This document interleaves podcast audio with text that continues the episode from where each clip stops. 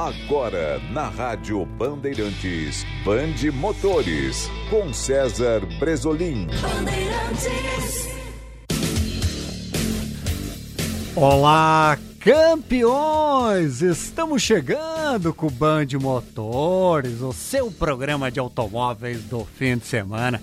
Band Motores, você já sabe, todos os sábados, da umas duas horas da tarde, aqui na nossa rádio Bandeirantes, FM 94.9, sempre trazendo as novidades, os lançamentos, mercado, tecnologias, competições, tudo que você quer e você precisa saber do mundo do automóvel. E lembrando, que se você perdeu o nosso Band Motores da TV Bandeirantes neste sábado de manhã, fique tranquilo, pois amanhã, domingo, 8 horas, Band Motores também na TV Bandeirantes com matérias super especiais. Assim como promete ser especial esse programa que estamos iniciando, meus campeões. Vamos falar de assuntos importantes e que tem tudo a ver com o nosso dia a dia, com a mobilidade das pessoas. Vamos falar muito do segmento né, de carros elétricos, essa tecnologia da eletrificação cada vez mais presente em nossas ruas. Lembrando que nosso programa tem a parceria da Esponqueado Chevrolet, a revenda que não perde negócio. Hoje, sábado, você pode ir em qualquer uma das 10 concessionárias da Esponqueado no Rio Grande do Sul fazer sua negociação, fazer test drive, conhecer as tecnologias, enfim, conhecer os veículos da marca Chevrolet. Audi Center é em Porto Alegre e Caxias do Sul, no Insta, arroba topcar.audi, que inclusive está com duas casas novas da Audi padrão global. A casa de Porto Alegre é a maior do Brasil, então, inclusive não está ainda inaugurada oficialmente, mas já atendendo. Então vale a pena, vale a pena conhecer os produtos Audi. E também, meus irmãos, meus campeões, vem para a DR Sul Renault, em Porto Alegre, na Avenida Cavalhada e também na Avenida Protásio Alves. Quer novidades em Renault, como por exemplo o novo Renault Megane E-Tech, que está a matéria na TV Bandeirantes? Vá lá, numa das casas da DR Sul Renault. Pois, meus campeões, vocês já têm nos acompanhado aqui tanto na TV como na Rádio Band, Band News, a gente falando muito de carros elétricos, essa discussão sobre eletrificação, infraestrutura. Para isso, hoje, convidado especial, um especialista no assunto, com perdão da redundância da palavra, mas o programa é especial e quem vai nos falar é quem entende tudo desta área de eletrificação. Por isso, nosso convidado, Ricardo Davi, que é sócio-diretor da Eleve. Boa tarde, meu campeão Ricardo, tudo bem? Boa tarde, César, boa tarde, ouvintes. É um prazer imenso a gente conversar sobre esse tema, César, um assunto tão contemporâneo e que uh, uh, o ouvinte como um todo né, precisa de informações para tomar as suas decisões. Né? Eu sempre digo que a, a, grande, o, maior fator de liberdade que um homem pode alcançar é ter informação. Que quanto melhor informação que ele tiver e quantidade também dessa informação com qualidade, ele vai poder tomar as decisões certas na sua vida. Será um prazer trocar essas ideias com você. Espero que os ouvintes fiquem satisfeitos aí com esse papo. Perfeito, perfeito, meu campeão, com certeza, com certeza. Porque a eletrificação, né, Davi, está no nosso dia a dia nossa mobilidade, a gente não tem mais como deixar esse assunto de lado, porque já está realmente presente é, quase que na vida de todo mundo aqui, né? Só antes da gente começar esse bate-papo, explica para a gente o que é a Eleve, para o nosso ouvinte que talvez não esteja tão familiarizado. Perfeito. A Eleve é uma empresa dentro do ecossistema de mobilidade urbana. Né? Você tem nesse ecossistema uma série de agentes, desde o fabricante de baterias, ao montador do automóvel, ao provedor de infraestrutura para o carro elétrico e também de aplicativos né, que orientam é, o usuário do veículo elétrico onde se encontram esses pontos de carregamento, como é que ele pode fazer essa reserva, como é que ele pode pagar, a Eleve faz isso. Nós somos uma empresa digital, né? um aplicativo, é leve mesmo, é L-E-V, uhum. que pode ser baixado aí em qualquer plataforma, Android, iOS, tudo mais, em que o proprietário do veículo elétrico ele vai ter precisão na localização dos eletropostos, ele vai poder fazer um planejamento de uma viagem, né? Imagina eu saindo é. de, de, São Paulo para Porto Alegre, dia de veículo elétrico. Eu preciso conhecer aonde, né? Tem eletroposto para eu planejar, porque esses automóveis, nós vamos falar aqui ao longo da nossa do nosso bate-papo, eles têm autonomias diferentes e tudo mais, e além do mais, é preciso saber se aquele eletroposto é, é, compatível com o carro dele, né? não está ainda padronizado, então você tem ainda é, modelos diferentes de carregadores. Enfim, a Eleve é uma provedora de informação, né? é um meio hum. de um proprietário do carro elétrico se conectar com um eletroposto, ter não só informação, mas também ter a possibilidade de carregar o seu automóvel de maneira segura, tranquila e planejada. Que maravilha, porque vem de encontro o que a grande questão né, das pessoas do carro elétrico. Ah, mas como é que eu vou abastecer? Aonde eu encontro Isso. postos? Qual é a infraestrutura? Não vou ficar na mão, não vou ficar na estrada. É, justamente eu acho as grandes questões né, que as pessoas se fazem, né, Ricardo? Exatamente, César. É, nos países onde a eletrificação está mais avançada, né, aqui eu vou dizer China e eu vou dizer a Europa Ocidental, aquela parte ali, principalmente nórdica da Europa, Noruega, Suécia, Finlândia, estão bem avançados, a Alemanha, que agora entra para esse grupo, é, é, essa discussão ocorreu. Uhum. A discussão é o seguinte: eu provejo primeiro as, a infraestrutura de eletroposto para fazer crescer o mercado de carro elétrico, ou essa infraestrutura, infraestrutura ela é função do aumento dos carros elétricos, ou seja, eu preciso aumentar primeiro a quantidade de carro elétrico para depois aumentar a infraestrutura. Mais ou menos o que. Só pegando um, hum? só pegando um gancho e fazendo uma brincadeira, mais ou menos o que veio antes, o ovo ou a galinha, né? Pronto, é exatamente isso.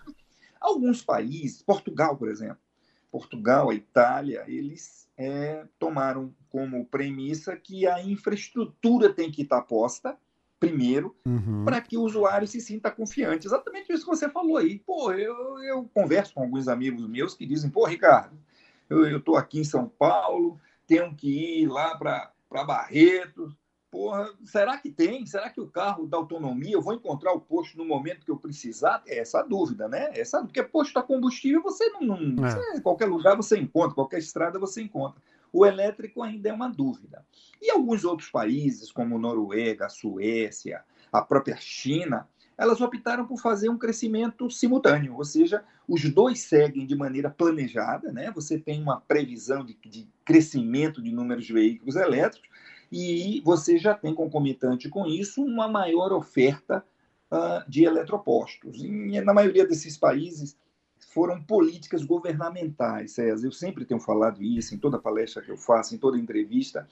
Em todos os países onde a mobilidade elétrica vem se desenvolvendo, essa coisa passou por uma decisão governamental. Né? O governo como um grande indutor disso através de políticas claras, através de um planejamento claro, através de sinais claros de que, é, é, é vamos dizer assim, toda, todo o, o, o arcabouço legal regulatório iria a, a, nesse sentido. Então, para não dar desconfiança, né? Uhum. Poxa, eu vou comprar um carro elétrico. Pô, será que eu vou, vou ter, vai, vai, vai ter disponibilidade de eletroposto? Eu, eu vou poder carregar na minha casa? Poxa, mas se o condomínio, nós vamos falar isso aqui na frente, é, se o condomínio não permitir, porque o prédio não, não tem é, é capacidade, eu tenho direito, enfim. Sim. Você tem uma série de, de dúvidas que é natural, e o ouvinte que está aqui nos acompanhando sabe disso, que nós vamos aqui ao longo dessa conversa tentar esclarecer, porque o que eu quero chegar mesmo, qual é o objetivo? É convencer mesmo, sabe? Eu, aonde falo, eu procuro convencer que a eletromobilidade hoje é um movimento inexorável e irreversível. Grandes montadoras já, já tomaram as suas decisões de só fabricarem veículos elétricos, né? A Volvo está aí, uhum. é um caso já passado já. você não, não mais vai conseguir adquirir um equipamento Volvo que não seja eletrificado, seja ele híbrido ou elétrico puro. Então, são movimentos muito fortes, né? É, montadoras alemães já, já todas partindo para para uma eletrificação completa nos Estados Unidos, a Tesla crescendo, valendo mais do que gigantes aí com GM, Ford e tudo mais e veículos apenas eletrificados, a BYD, que chega na Bahia, né, chega aqui no Brasil, uhum. é, com força na produção. Então, eu diria que a eletrificação, César, ela, como você disse, ela está presente, vai estar cada dia mais presente né, no nosso dia a dia. Agosto, agora que passou, ela já atingiu 5% dos emplacamentos no Brasil, segundo a, a, a federação né, da, da, da ela é, porque já, já é um número, é um, é um número. É, Expressivo já, viu? Expressivo. Sim, é. é. Deixa eu dizer a você, na tecnologia, né? Não, eu sou engenheiro eletricista, tá? Labuto com tecnologia já há 40 anos. Hum.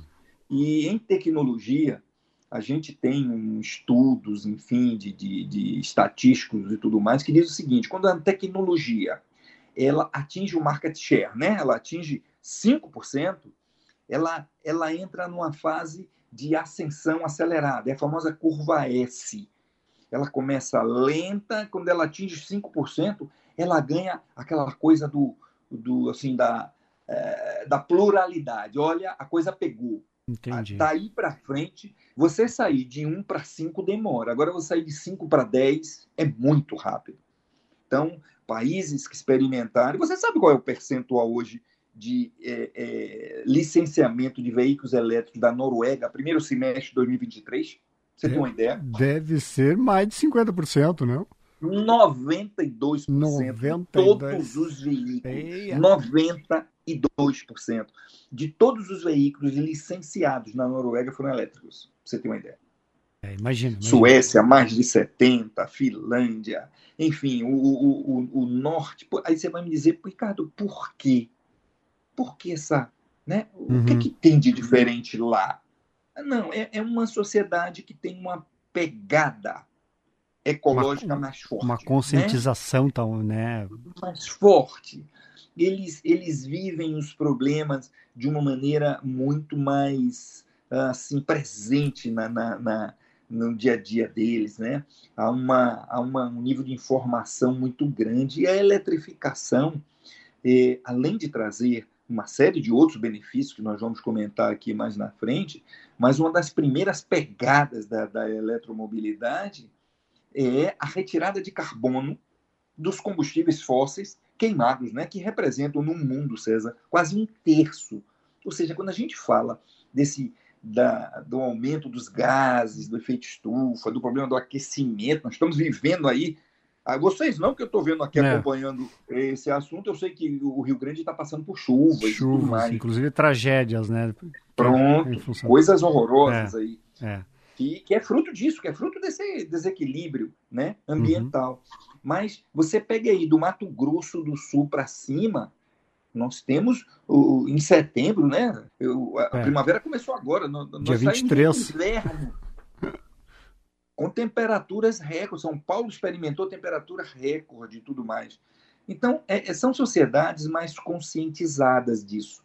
E sabendo que o transporte urbano né, é, emite quase um terço de todo o carbono do, do planeta, é, eles partiram de uma maneira muito forte, a partir de medidas governamentais, né, de incentivo, apoio, no início muito subsídio, uh, libera o carro elétrico uh, de uma série de impostos, libera uh, a própria energia né, que, é, que é consumida de uma série de impostos, fazendo com que o indivíduo seja induzido a ter um carro elétrico em lugar de, de combustão. Além de que, já prevendo a médio e longo prazo, sim, dispositivos legais de proibição mesmo. Aí já vira, já não é mais uma coisa de conscientização.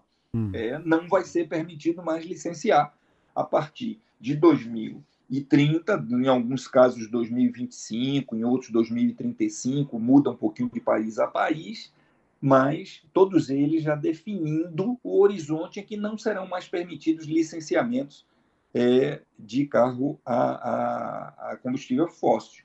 E você que é da área né, de automóvel, você sabe que essas grandes montadoras trabalham com planos de 15, 20 anos. Ninguém Nossa. trabalha com plano de 5 anos. Com certeza. Um carro que está sendo é. lançado hoje, ele é. não foi pensado ontem. Ele foi pensado há cinco anos atrás. Uma Sim. série de processos que precisam passar e se aperfeiçoar, montar as cadeias, né? Porque a, a eletromobilidade exige a formação de uma nova cadeia, César. Né? É, São é. novos fornecedores. Sem dúvida. É gente dúvida. nova. Sem dúvida. E isso precisa tempo.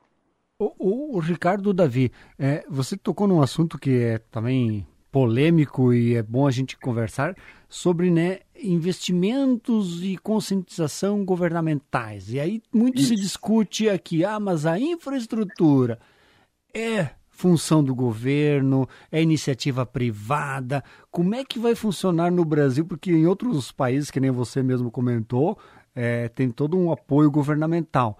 Aqui, talvez, sem entrar no mérito da questão de governo A, B, C, D ou E, sei lá, mas aqui no Brasil se, se percebe que esse movimento governamental não é tão forte, então tem que ser iniciativa privada. Qual é a sua percepção disso? Qual é o caminho que vai é, conseguir dar uma infraestrutura, digamos, adequada ou pelo menos desejada pelo consumidor? Perfeito.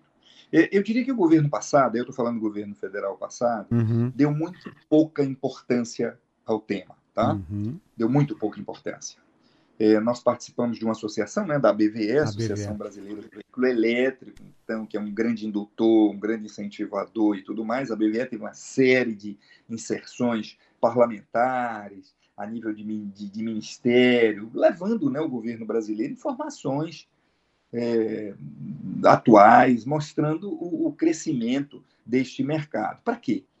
Porque, como todos os países que tiveram eletro, que estão com a eletromobilidade é, na frente, né, num passo mais avançado, todos eles contaram com a participação governamental e é natural que haja mesmo, nesse início, uma indução. Onde é que o governo precisa entrar, César? Hum. Primeiro, dentro do arcabouço regulatório, tá entendi, certo? Entendi. Deixa eu dizer a você, um, um, um problema que tem. Você tem hoje, você tem aí em Porto Alegre, uma empresa concessionária de energia que detém o monopólio da oferta de energia aí no município de Porto Alegre, por exemplo. Sei. Então, ela tem. Eu te pergunto, vem cá, o que é um carregador elétrico de um carro elétrico? Não é uma venda de energia? Pare bem. Eu vou botar lá um equipamentozinho e você vai carregar seu carro, mas na verdade o que, que eu estou fazendo? Vendendo energia para você. Entendi. Tá. Eu pergunto isso e eu posso. Venda de energia não é concessionária só pode fazer? Olha o problema do, da instabilidade regulatória.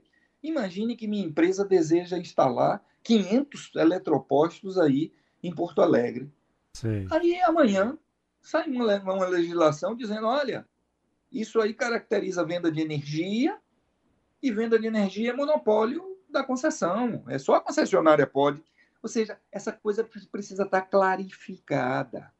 Vou lhe dizer outra coisa também, do ponto de vista tributário. Você, quando abastece seu carro aí, diesel, gasolina, etanol, qual é o imposto que está incidindo sobre essa venda, o principal imposto? ICMS, é um dos principais é, impostos é, é, que incidem sobre os combustíveis, né? Tem essa, essa briga, ah, o combustível é caro Sim. no Brasil porque os impostos estão muito altos e tudo mais, tá certo? Uhum. À medida que eu instalo um eletroposto e vou atender você, eu posso caracterizar isso como uma venda de serviço. Eu estou fazendo um serviço de carregamento. Eu se, eu, se eu botar um posto de lavagem de carro, não é serviço? Sem dúvida. Não é? E sobre isso incide o quê? O ISS. Ora, o ICMS vai para onde? Governo estadual. E o ISS vai para onde? Prefeitura. Olha o problema. É, é. Se eu monto um eletroposto, digo que isso é uma prestação de serviço, eu estou deslocando o ICMS, que é arrecadação estadual, e estou agregando ao ISS, que é o imposto municipal. César, vamos, vamos combinar, eu e você aí. Problema político seríssimo, seríssimo se essa coisa começar a crescer muito. É verdade. O Estado vai dizer: peraí, isso é venda de energia, venda de energia e ICMS. Hum. Aí a concessionária vai dizer: bom, se é venda de energia, ele não pode fazer. Quem tem que fazer sou eu. Aí a prefeitura vai dizer, não, mas isso é a prestação de um serviço, você, você entende? Você vai criar e problemas é jurídicos, né? Claro! E isso o governo tem que entrar regulamentando. Seja lá o que for decidido, para mim não importa. Eu, eu para mim, se eu vou recolher ICMS, eu vou recolher ICS, para mim tanto faz.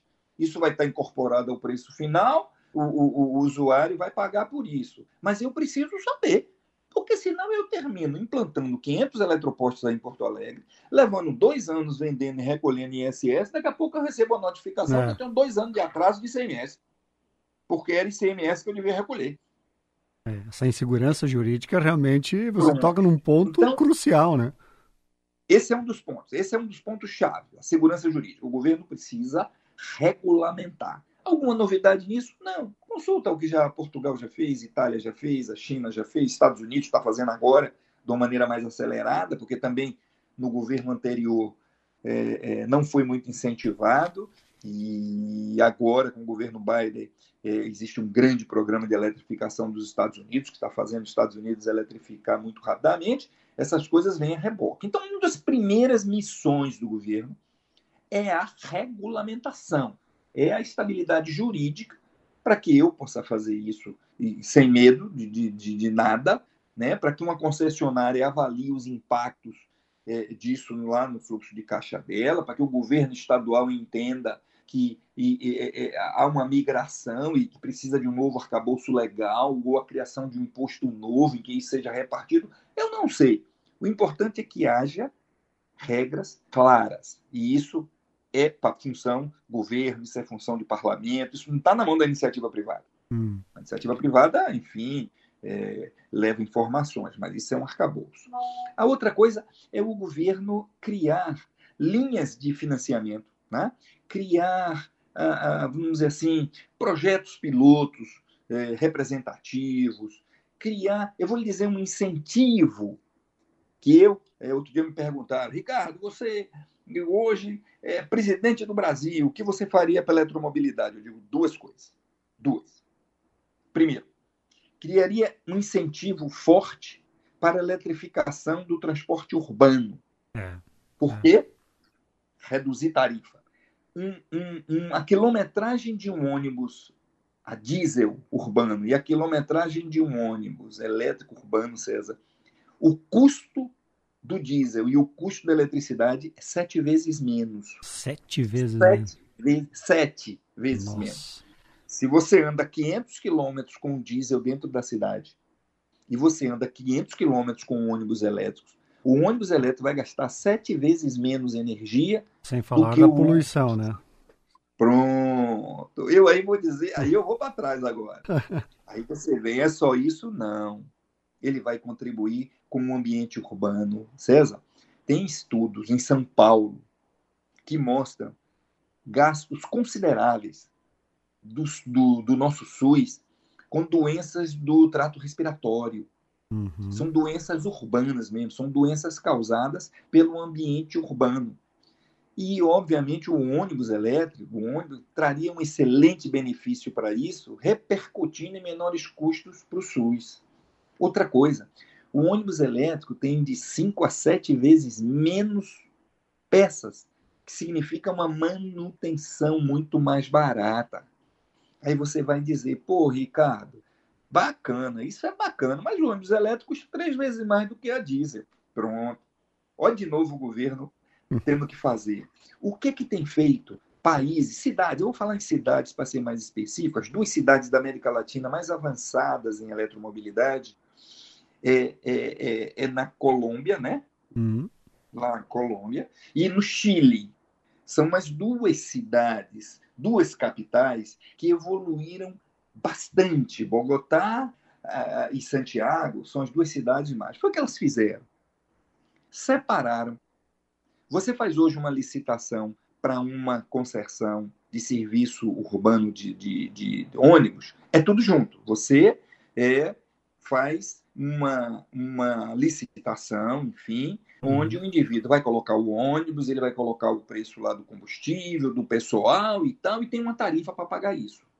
Obviamente que essa tarifa que o indivíduo vai pagar tem que remunerar tudo isso aí atrás. Beleza. O que, é feito? Como o ônibus elétrico ele é mais caro, ele é feito de maneira separada da operação. Se faz uma concessão só para fornecimento do ônibus, que é uma concessão de longo prazo, 20 anos, por exemplo, fazendo com que a amortização desse investimento se dê de forma lenta em longo prazo, e faz uma outra para o operador, onde esse operador vai levar em, em, em função, ele vai agregar a tarifa o custo de pessoal, o custo de manutenção e o custo de energia, que quando comparado com os custos do diesel, são números muito expressivos menores. O que, que significa isso? Significa que você pode ter uma tarifa urbana menor. Quem é que usa ônibus?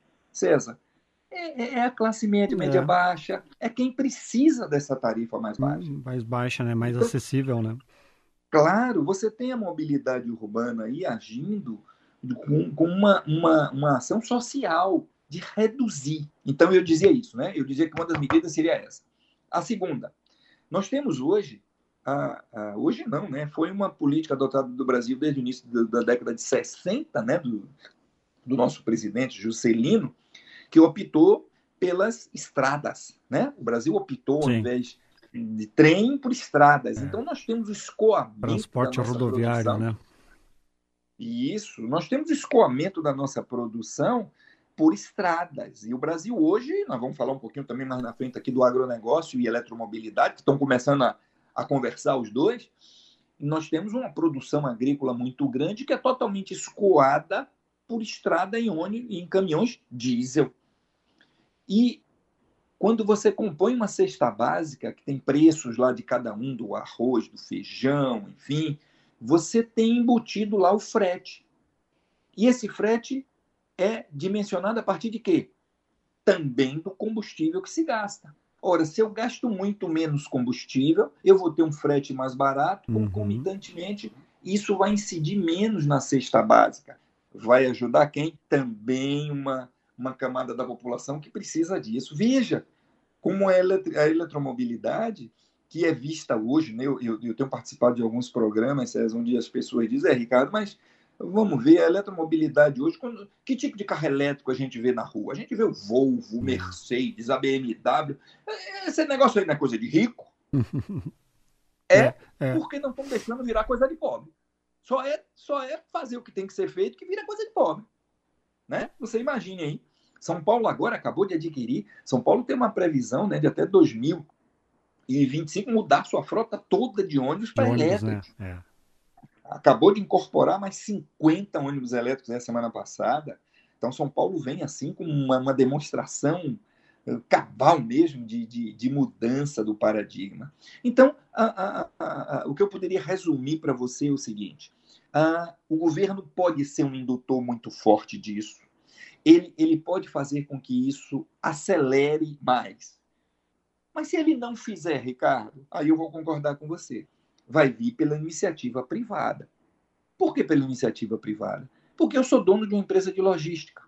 Eu acabei de fazer agora um projeto para uma empresa de logística hum. e que nós combinamos ah, não só a, a, mudança, o estudo de mudança de frota, ah, e, e, tinha que responder o seguinte: pô, Ricardo, essa frota minha fica numa garagem e eu não tenho capacidade é, elétrica, né? Eu, minha eletricidade lá não dá para carregar todo mundo. Aí fizemos um projeto de energia solar. Olha que bacana. Uhum. Esses carros são carregados a partir de energia solar. Olha que bacana. Que, que, como, como a coisa se completa. E eu, como proprietário dessa empresa de logística, fiz minhas contas e eu vou gastar muito menos abastecendo o meu carro com energia solar, circulando ele a bateria, não usando diesel, e eu vou ter uma maior rentabilidade para o meu negócio. E para isso eu não preciso de governo. Eu não tenho nada a ver com o governo com isso, não. Entendi. E esse movimento já está acontecendo, César. Esse movimento privado já está, já está acontecendo. Muito bom, muito bom. O Ricardo Davi, sócio-diretor da Eleve, é, já que estamos em assuntos polêmicos e que têm gerado tanto debate, tantas discussões nos últimos dias sobre essa história aí de impostos de importação de veículos elétricos. Ah, não, tem protecionismo para as empresas que estão aqui, estão inibindo as novas tecnologias, tem de tudo, né? Se fala de tudo um pouco. Qual é a tua visão deste Pronto. momento aí, meu irmão? Pronto. Isso vem, César, de um, de um erro é, é, de avaliação de alguns setores, alguns setores bem influentes. E eu outro dia fui confrontado o seguinte, cara, você não, não pode é, imaginar que esta onda da eletromobilidade seja uma nova onda, principalmente vinda da China, né? A China é um grande provedor de, uhum, de uhum. soluções para isso. E isso venha, por exemplo, a inibir um movimento no Brasil que seria extremamente natural do carro híbrido a etanol. Olha que bacana. O híbrido ele tem um componente eletrificado, né? Porque ele tem um motor elétrico, mas ele tem também o nosso etanol, que é tão ecológico quanto, e que tem já uma experiência no Brasil. O Brasil já tem, uh, enfim, isso poderia uh, uh, o carro híbrido uhum, ser uhum. Uma, uma componente melhor para o Brasil do que o elétrico. Sim. O que, é que eu tenho dito às pessoas? Eu digo, gente, vocês têm ouvido falar um termo muito comum, César, você também tem ouvido muito, chamado transição energética. Uhum. O que é que se entende por transição? Transição é um espaço de tempo em que algo vai ocorrer levando algo de uma situação para outra, né? Não, eu estou em transição na minha vida. Você entende logo o seguinte: que você está num determinado uh, nível de vida, uhum. você almeja o outro e você está aqui no meio uh, dando os passos para chegar no outro ponto. Bom, o que é que eu quero dizer com isso? O híbrido etanol é um excelente, mas um excelente modelo de transição no Brasil. Não temos que, nesse momento agora, dizer não ao híbrido etanol. Não podemos dizer isso. Ao contrário, ele precisa ser incentivado. O que é que acontece? A indústria nacional vê o, o a eletromobilidade como um certo uh, concorrente, uhum. e obviamente que os lobbies são formados, ah, é preciso tirar o imposto para poder o carro elétrico ficar mais caro, porque a gente não tem ainda uma produção, né? Basicamente, uh, dois montadores chineses, um ainda nem se, se iniciou ainda, que é a BYD, né? Que deve ocupar aquele espaço da Ford lá no polo de Camaçari, na Bahia, e você tem a Great Wall Motors, né, em São Paulo, tudo mais. Você ainda tem muito pouco sim, é, sim, de sim. produção de veículo elétrico no Brasil. Tem seus projetos, você... mas não tem-se nada ainda oficializado, já iniciado, Isso. digamos. Isso. Então, ah, isso, isso é um, um problema. O que eu, tenho defendido muito que esses dois programas deveriam ser simultâneos. O incentivo ao híbrido etanol, eh, seria muito bom, por exemplo, eh, essas, esses veículos é, que, que fazem o escoamento da produção no Brasil. Que bacana que eles fossem híbridos a etanol. Que bacana, né? Você daria um incentivo à indústria sucrocoleira, você movimentaria uma série de geração de emprego e renda em vários lugares e tudo mais, tornaria esse transporte um, carbono zero, maravilhoso, enquanto nos centros urbanos você criaria incentivos para os eletrificados puros. Olha os dois convivendo aí tranquilamente, com espaço para todo mundo. Então, é, é, é, eu vejo isso. Eu acho que essa a, a, a retirada da, da, da, do subsídio, vamos dizer assim, né, do, do, imposto de importação, hum. seria um, um grave é, é, fator para a expansão e integração da eletromobilidade no Brasil. Além do que, César, o que é que acontece? Você é um profissional da área, você vai entender bem o que eu vou dizer. É, todas essas montadoras, elas têm cadeias produtivas, né? Ela estabelece lá os seus parceiros é, de longo prazo. N ninguém faz. Ah, eu vou montar uma BMW tal. É. Aí você tem os parceiros faz contrato de um ano com esse cara. Não, você estabelece relações duradouras, porque a indústria automobilística tem essa característica a, a, o veículo elétrico está exatamente nesse momento agora, é, estabelecendo as novas cadeias, e nós, no Brasil, temos uma oportunidade ímpar de nos tornarmos protagonistas nesse cenário. Por quê? Primeiro, porque somos um grande mercado automobilístico. Então, isso já é um, um, um fator uh, uh, preponderante. Sexto ou sétimo no mundo. É. Então, já somos um grande mercado consumidor. Segundo, temos uma matriz energética limpa, César.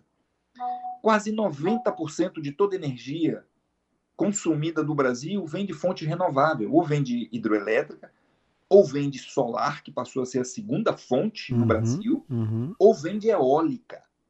Significa dizer o seguinte, que quando eu converto, ao invés de eu comprar um carro a diesel, eu compro um elétrico, eu estou literalmente deslocando carbono.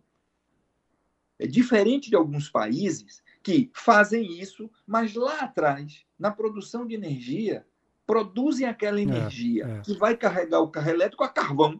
É, Olha, olha incoerências. o né? problema. Não, vem, o que você fala vem de encontro que esses dias eu também estava comentando numa matéria de que é, o mundo é, setor automotivo e assim como outros segmentos, logicamente, mas é globalizado. Não pense que o Brasil vai ter a receita única de ter uma matriz energética para somente, digamos, etanol que você estava comentando antes, o flex, né? É, porque os projetos das montadoras são globais. Então nós, nós não vamos ficar aqui regredindo, por exemplo, todos os outros países vão estar com projetos novos de tecnologia, sofisticação, desempenho, enfim, e nós vamos ter um carro exclusivo para o Brasil. Isso é impensável, né? Então, César, só, só de um profissional como você que entende disso, eu fico feliz, porque às vezes eu falo isso, exatamente isso que você falou. não Eu tem. digo o seguinte, gente, a indústria automobilística, César, eu tenho 62 Os fornecedores são globais. O cara que faz um- uma Claro! peça aqui, monta o carro aqui, mas ele monta em outros países todos. Não existe Tudo como você.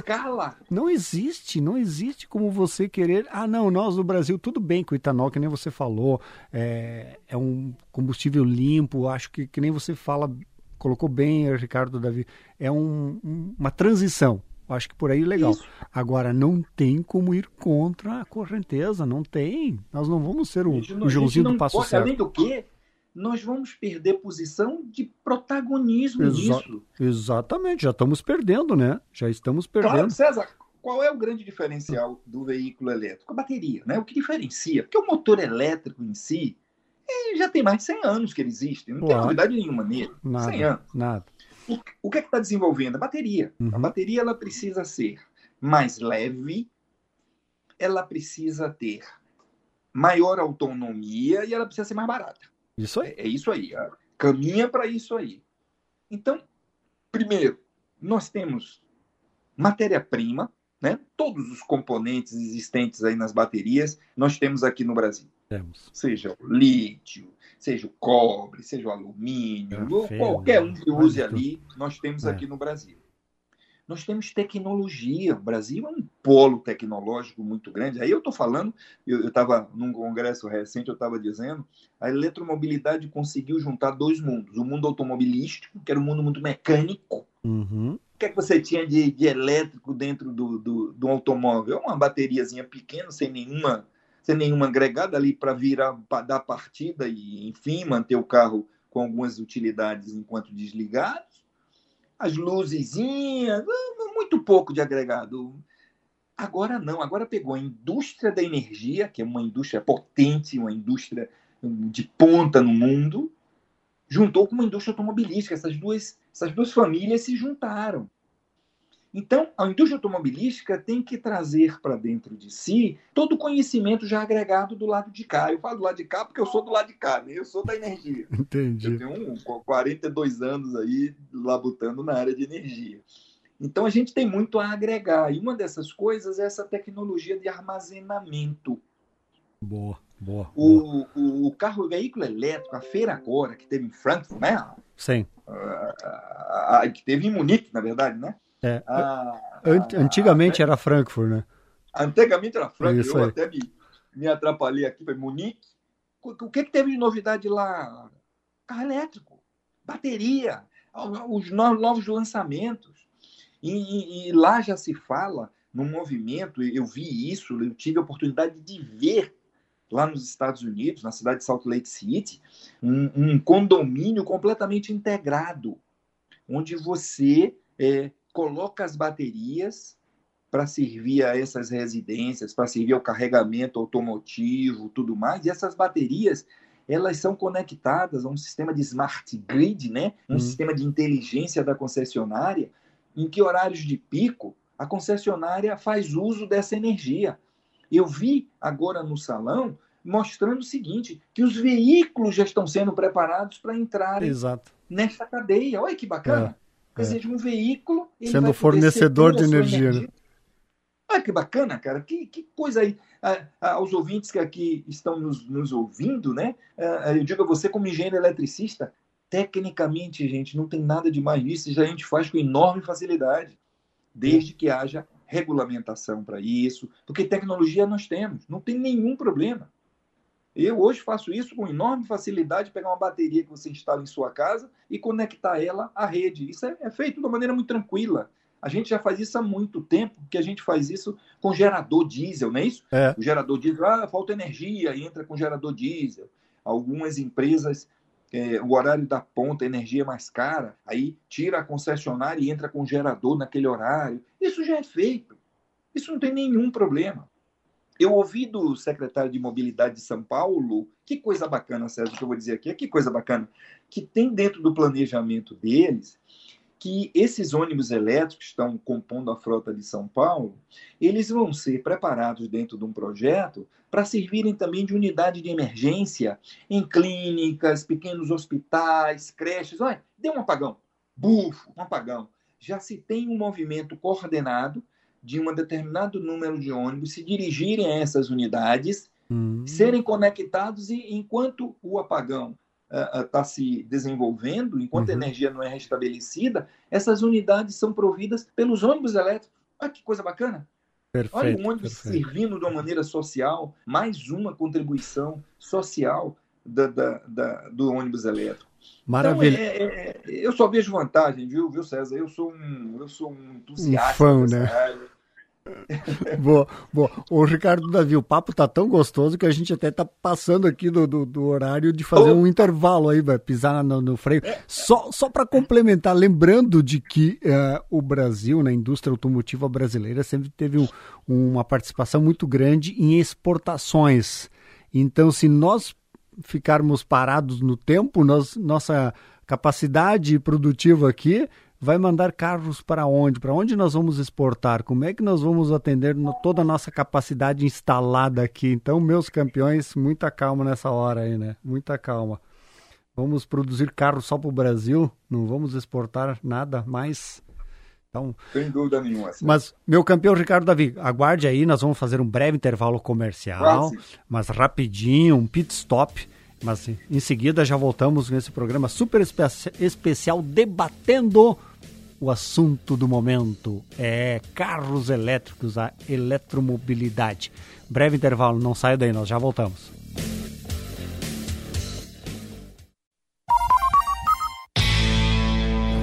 Você ouve na Rádio Bandeirantes, Bande Motores. Estamos de volta com o Band Motores, o seu programa de automóveis do fim de semana. Vocês já sabem, né, meus campeões? Band Motores todos os sábados, da 1 às 2 horas da tarde, aqui na nossa rádio Bandeirantes, FM 94.9, sempre trazendo as novidades, lançamentos, mercado, tecnologias, tudo o que você sempre quis saber e quer saber e precisa saber do mundo do automóvel. Nosso programa tem a parceria da Esponqueado Chevrolet. A revenda que não perde negócio. Hoje, sábado, pode passar em qualquer uma das 10 casas da Esponqueado e fazer o seu negócio, sair de carro novo. Audi Center, nas casas de Porto Alegre e Caxias do Sul. No Insta, topcar.audi. Vai conhecer os novos lançamentos da Audi, inclusive a tecnologia da eletrificação presente nos carros Audi, a linha e-tron. Vale a pena acelerar, meus campeões.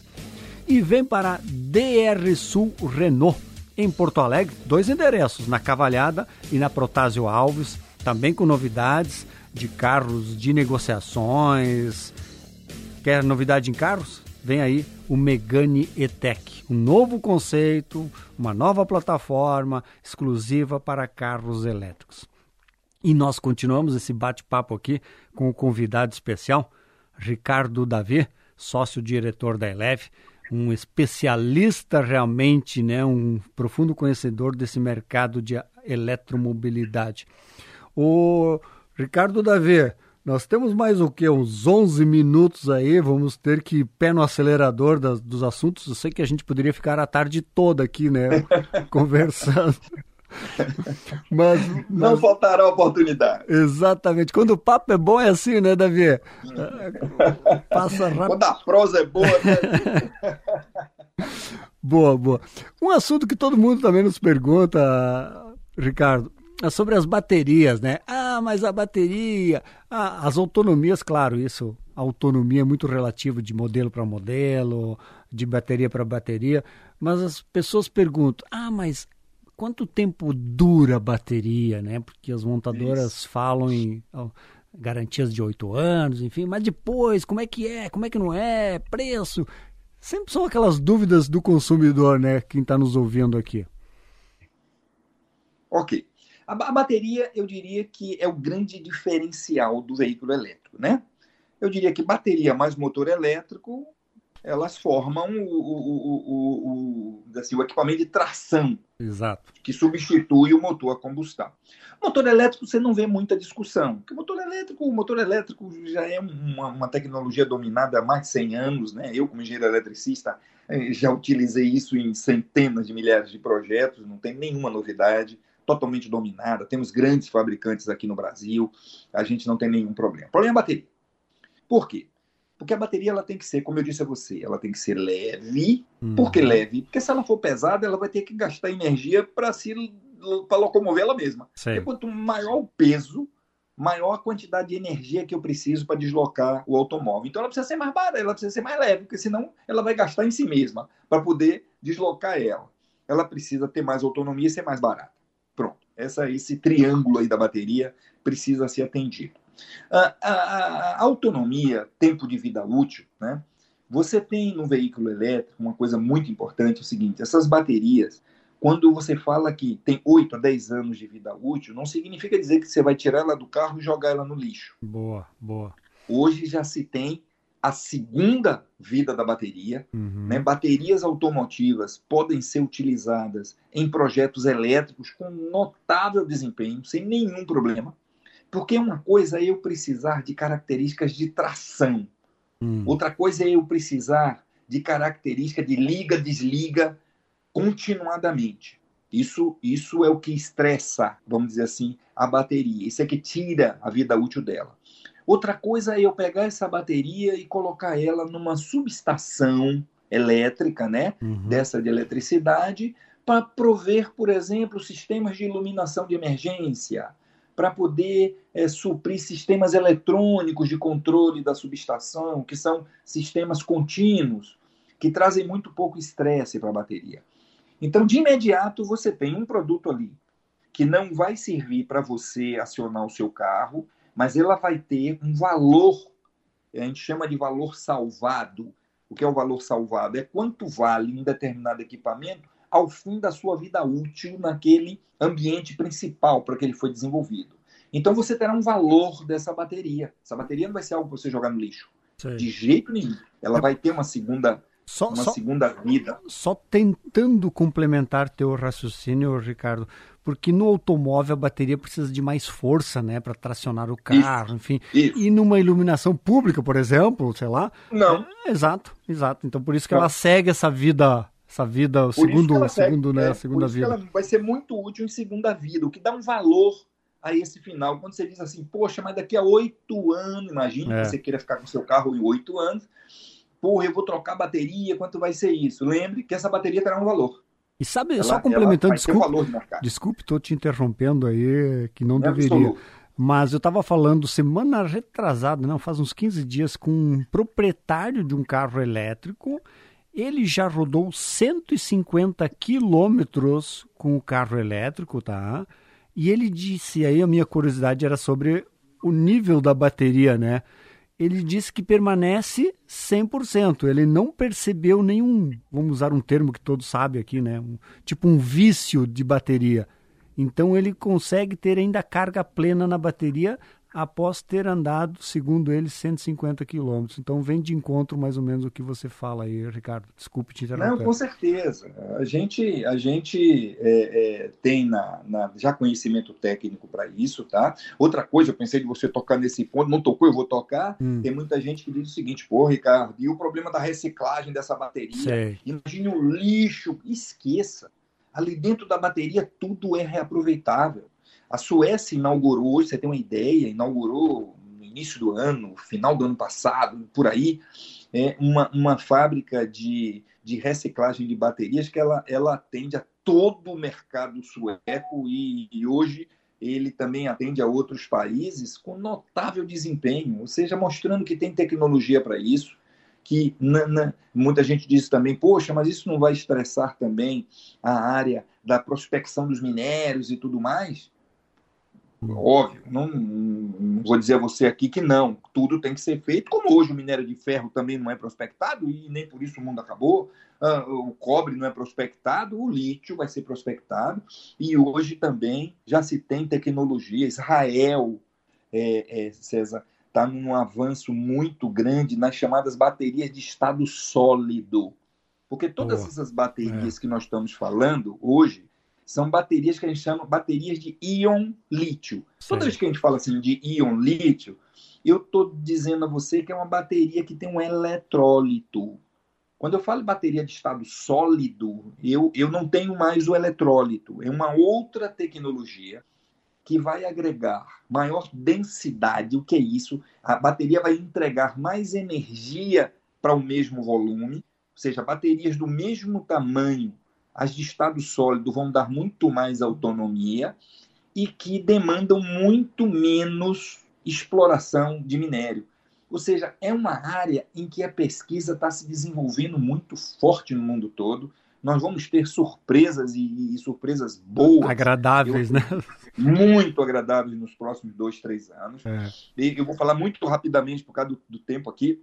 Nós estamos vendo agora também um, o, o agronegócio entrando com seus tratores elétricos Boa. e permitindo, a partir disso, né, como ele vai dispor ali de um elemento com, com maior potencial de fornecimento de energia, ele permite também a, a agregação de equipamentos inteligentes, inclusive usando a, o que você deve ter ouvido falar muito hoje em dia, né, que é da inteligência artificial. Ou seja, os tratores elétricos eles vão trazer, não só tratores, né, todas as colheitadeiras e tudo mais, eles vão trazer, junto com a eletrificação, a inteligência artificial, fazendo com que essa produtividade do campo, que, que hoje é um grande redentor do Brasil, é. nós temos hoje o agronegócio um dos grandes componentes hoje do nosso PIB, exportação e tudo mais, é, a eletromobilidade vai trazer a esse setor mais inteligência, Olha que coisa bacana. E a gente já começa um movimento no campo, além de que vai tirar a queima de diesel, né? Sim. Vai tornar Sim. também. Porque no campo produção... você tem espaço para instalar painéis solares, sei lá, aí você faz a, gera a sua própria energia, né? Claro, é, é, é, um, é um, negócio é. que quando combinado com energia solar, é, é, e eu vou dizer uma coisa aqui que está, não digo totalmente fora do que nós estamos falando, mas você vai viver muito para ver isso, que é a, as residências autônomas, onde a residência recebe energia solar, utiliza durante o dia, durante o dia ela utiliza também para armazenar energia, e à noite, ao invés de usar o da concessionária, ela usa da bateria. Ou seja, você vai ver um modelo de utilização de energia completamente diferente desse modelo que nós fomos acostumados, de produção centralizada, um, alguém para transmitir e é. distribuir onde você próprio vai ser autônomo na, na sua produção de energia. Isso está muito próximo. Eu vi residência nos Estados Unidos assim.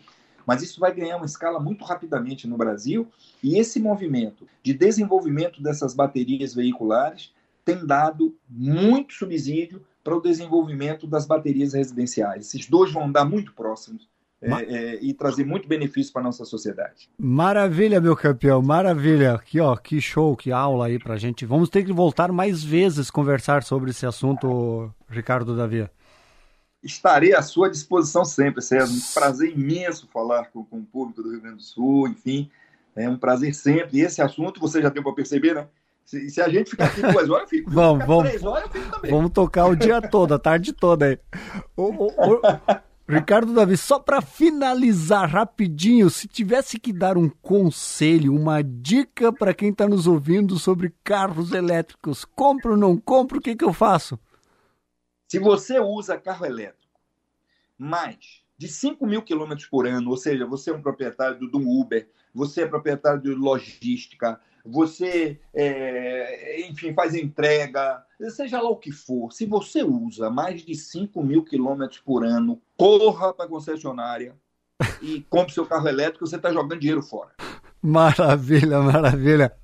Obrigado, obrigado, meu campeão. Ricardo Davi, sócio-diretor da Eleve. Vá lá, é, baixe o aplicativo Eleve, E-L-E-V. E vão ficar por dentro, conectados aí, tudo que né, quer saber sobre onde tem postos para abastecimento, como é que funciona, enfim. Eleve, meus campeões, pode ser o anjo da guarda de você que tem carro elétrico. Obrigado, meu campeão Ricardo Davi. Um grande abraço. Obrigado, César. Sempre à disposição, qualquer momento. É, estarei disposto aí a ter um novo papo contigo e, e um abraço para os ouvintes aí. Maravilha, maravilha. Estamos ficando por aqui, meus campeões. Desejando a todos um ótimo final de semana e lembrando que amanhã, domingo, Band Motores também na TV Bandeirantes. Um grande abraço a todos.